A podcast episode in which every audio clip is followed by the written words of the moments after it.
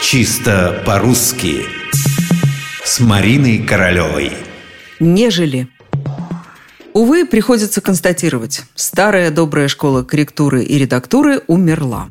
Может, редакторы и корректоры со мной не согласятся, ведь в каждом уважающем себя издании литературный редактор и корректор есть, но то ли общий уровень грамотности упал, то ли количество печатной продукции стало несоразмерно велико.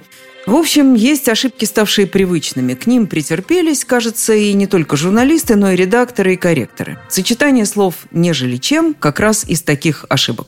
Уверена, вы не раз слышали или видели что-то вроде «он умнее, нежели чем кажется сначала». Думаю даже, что эта фраза поначалу вас не слишком задевает. Звучит красиво. «Он умнее, нежели чем». Но как вы отреагируете, если услышите «он умнее, чем, чем кажется»? Здесь вы вряд ли удержитесь от возгласа «А зачем дважды повторять чем? Что за ерунда?»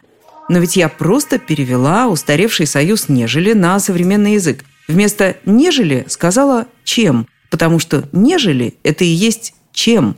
Так что фраза, с которой мы экспериментировали, должна была звучать по-другому. «Он умнее, нежели кажется сначала». Или так – он умнее, чем кажется сначала. Однако выбрать мы обязаны что-то одно. Или нежели, или чем.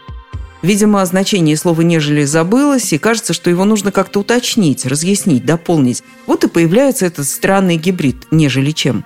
Нет, никаких уточнений не требуется. Все и так ясно. Или нежели, или чем.